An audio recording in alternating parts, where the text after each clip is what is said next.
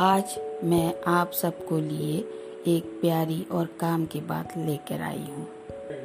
जब हम छोटे थे तो हमारे बिना कहे ही हमारी मम्मी पापा हमारे सब बात समझ जाते थे। मगर उन्हीं मम्मी पापा को समझने के लिए हमें आज साठ साल की उम्र लग गई। उम्र के इस पड़ाव पर बेटी अपनी माँ के लिए क्या क्या समझती, सोचती है, वो आई आज हम जानते हैं। जब वो चार साल की रहती है तो वो उसकी मम्मी को महान समझती है। छः वर्ष की उम्र में मेरी मम्मी सब कुछ जानती है।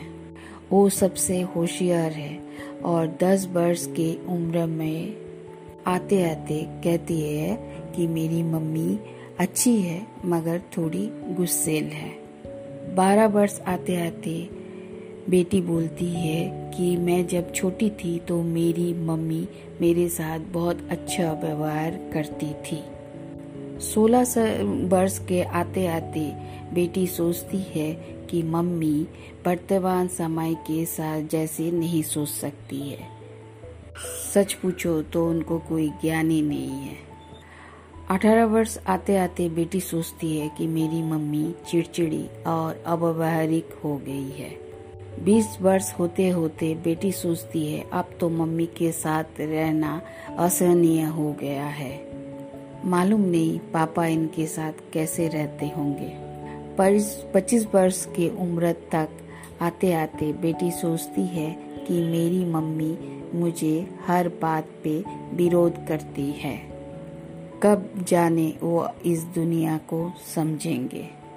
अठाईस वर्ष होते होते बेटी सोचती है कि मेरी छोटी बेटी को संभालना बहुत मुश्किल होता जा रहा है।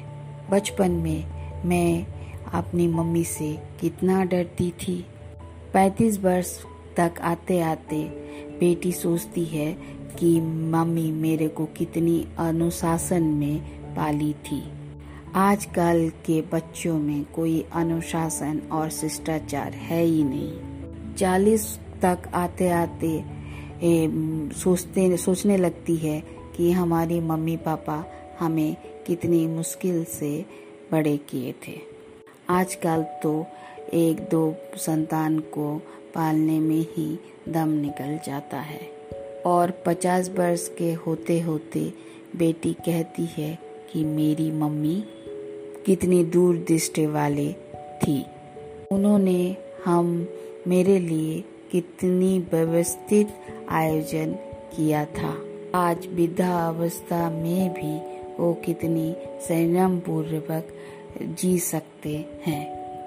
साठ वर्ष के होने पर ही बच्चों को अपनी सद्बुद्धि आती है और वो कहती है कि मेरी माँ महान थी।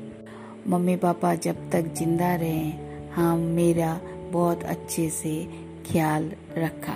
सच यही है कि मम्मी को समझने के लिए पूरे साठ साल लग जाते हैं।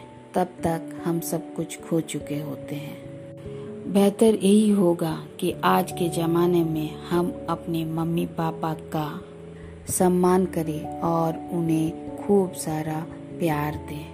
और उनका बात माने और उनका ख्याल रखें। धन्यवाद।